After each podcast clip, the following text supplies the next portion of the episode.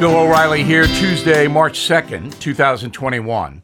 You are listening to the O'Reilly Update. Here's what's happening across our nation. President Biden moves forward on racial reparations. Ratings for the Golden Globes tumble to all time lows. Some towns in California ban gas stations to combat climate change. Less than 1 in 20 Americans believe things are going well. A new survey says the most patriotic states in the nation are pretty surprising. Also ahead, did karma get Governor Cuomo?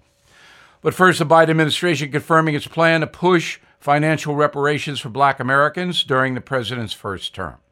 Senior advisor Cedric Richmond promoting the creation of a commission to investigate free college, cash payments, and other entitlements for the descendants of African slaves. That will certainly divide the American public. Ratings for the 78th Golden Globes are at historic lows. Viewership dropped 60% compared to last year. The show was boycotted in recent days for a lack of diversity. Just 6 million people watched, which, in my humble opinion, was 6 million too many. A handful of cities in the Bay Area banning the construction of new gas stations to fight global warming. Supporters say the policy will accelerate the transition to electric vehicles. Critics argue the ban will create long lines, higher prices, and even gas shortages for working class folks in San Francisco if there are any left. Just 5% of American adults believe things are going very well in the USA. New survey from CBS News says 4 in 10 believe the country is doing very badly. Biggest factors, of course, COVID, financial stress from COVID, chaotic politics, and the struggle to locate a vaccine. Recent poll from Wallet Hub ranks New Hampshire the most patriotic place in America.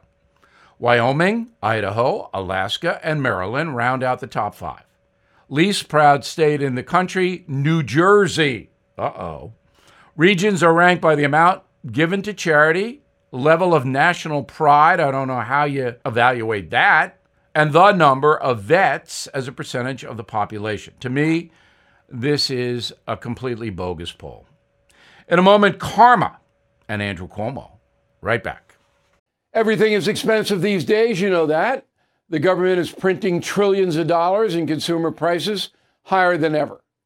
If the government continues its printing and spending, the dollar could continue its free fall and lose its coveted role as the world reserve currency. Let's hope that doesn't happen. But there are a few things you can do right now. American Hartford Gold can show you how to protect your money, your retirement, your hard earned savings against inflation by helping you diversify a portion of your portfolio into physical gold and silver. Start with a short phone call, and they can have physical gold and silver delivered right to your door or put inside your 401k or IRA. So please call or text them right now. Tell them Bill O'Reilly sent you. Call 877 444 GOLD, 877 444 GOLD, or text GOLD to 65532. Again, that's 877 444 GOLD, or text GOLD to 65532. Time now for the O'Reilly Update message of the day. Did karma catch up with New York Governor Andrew Cuomo? Today, another woman says he acted inappropriately. And that's how these things go one after the other after the other. But remember a couple of years ago, the brutal exposition played out on worldwide television. Judge Brett Kavanaugh rhetorically torn to pieces by ideologues who wanted him destroyed. A seat on the Supreme Court hung in the balance, and if Kavanaugh and his family had to be humiliated, so be it. President Donald Trump could not be allowed to put a traditionally minded judge on the court. A devoted liberal named Christine Blasey Ford supplied the allegation. Kavanaugh, she said, had sexually abused her when they were both teenagers. Ms. Ford produced scant evidence, but she had one thing more important than proof a lockstep media, which would believe her no matter what. Enlisting a far left Washington attorney, not paid for by Miss Ford, she wove a tawdry tale, and the press printed every word of it. Of course, reasonable doubt quickly appeared, but to no avail. The media, many in Hollywood, and the majority of Democrats in the Senate gleefully convicted Brett Kavanaugh, shamed him, described him as a heinous individual. In the end, the judge did ascend to the Supreme Court thanks to Republican senatorial votes, but just barely, and his family was badly battered. One of those who did convict Brett Kavanaugh was the governor of New York, Andrew Cuomo. He demanded the judge take a lie detector test. Cuomo believed the victim. Well, karma is an interesting concept. Now, Andrew Cuomo stands accused, and his administration is tottering. Like Kavanaugh, the governor has denied any wrongdoing. But unlike the judge, the corporate media largely ignored the first story. Incredibly, on the day the first allegation came forth, the CBS, ABC, and NBC nightly newscasts did not mention it. MSNBC and CNN also declined to report the situation despite having hours of airtime to fill. But now, Democrats themselves are after Cuomo. So magically, the story is being reported. This kind of blatant media corruption is common and undeniable. But here's the thing the corporations that own the TV news agencies could not care less if they're corrupt. So what? We make money, all that matters. By the way, the champions of women everywhere, the New York Times initially ignored the story, but now they're driving it. It is clear the American people can no longer count on a fair press. As the Hunter Biden situation demonstrated, the corporate media has allied itself with the Democratic Party and, in that capacity, is quite willing to suppress and distort important information. As for Governor Cuomo, he has met karma and it has not been kind to him. The same thing will eventually happen to corrupt press people. Wait and see. I'm Bill O'Reilly, and I approve that message by writing it. In a moment, something you might not know. I'm Mike Slater from the podcast Politics by Faith. This is a crazy time in our country. It's stressful, a lot of anxiety, and it's going to get worse. And I realized that one of the things that helps me take away the stress is realizing that there's nothing new under the sun. So on this podcast, we take the news of the day and we run it through the Bible and other periods in history to realize that we've been through this before and we can rise above again. Politics by faith, anywhere you listen to the podcast. Politics by faith.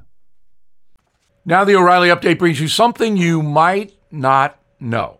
214 years ago today, the U.S. Congress abolished the importation of new slaves.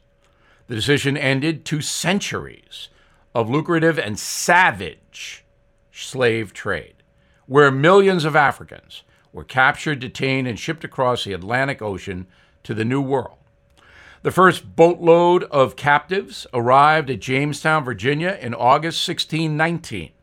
Eventually, new advances in cultivating tobacco caused the slave trade to explode. By the middle of the 18th century, slavery could be found in all 13 colonies, and was at the core of the South's economy. By the American Revolution, roughly 3 million captive Africans had been brought to North America. In 1807, with a self sustaining population of more than 4 million enslaved people in the South, some Southern congressmen joined with the North in voting to abolish the African trade because they didn't need any more people. On March 2nd, Congress approved the act, stating, quote, this prohibits the importation of slaves into any port or place within the jurisdiction of the United States from and after the first day of January in the year of our Lord 1808. The bill was heavily promoted by President Thomas Jefferson, who wanted to prevent the spread of servitude to new lands. And here's something else you might not know the new law had absolutely no effect on the domestic slave trade. I remember being in Charleston, South Carolina, a year or so ago, and standing there and looking at the manacles that held slaves when they were bid on. It was harrowing for me to see that. The widespread sale of human beings within the South was not prohibited just from overseas, and the children of enslaved people automatically became slaves. By the end of the Civil War in 1865, more than 12 million human beings had been shipped across the ocean as cargo. One million died during the voyage from Africa.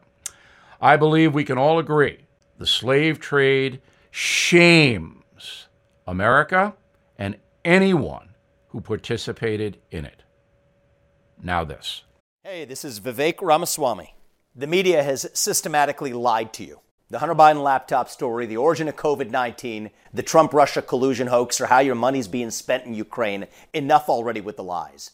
No more lies, hard truths only. That's what the Truth Podcast is all about. It's not standard conservative talking points. If you want that, go somewhere else. But if you want the hard truth delivered to you in a way that challenges you and will challenge me intellectually, you're not going to find anything like this on the internet. Subscribe to the Truth Podcast today on Apple, Spotify, or wherever you get your podcasts. Thank you for listening to the O'Reilly Update. I am Bill O'Reilly. No spin, just facts, and always looking out for you.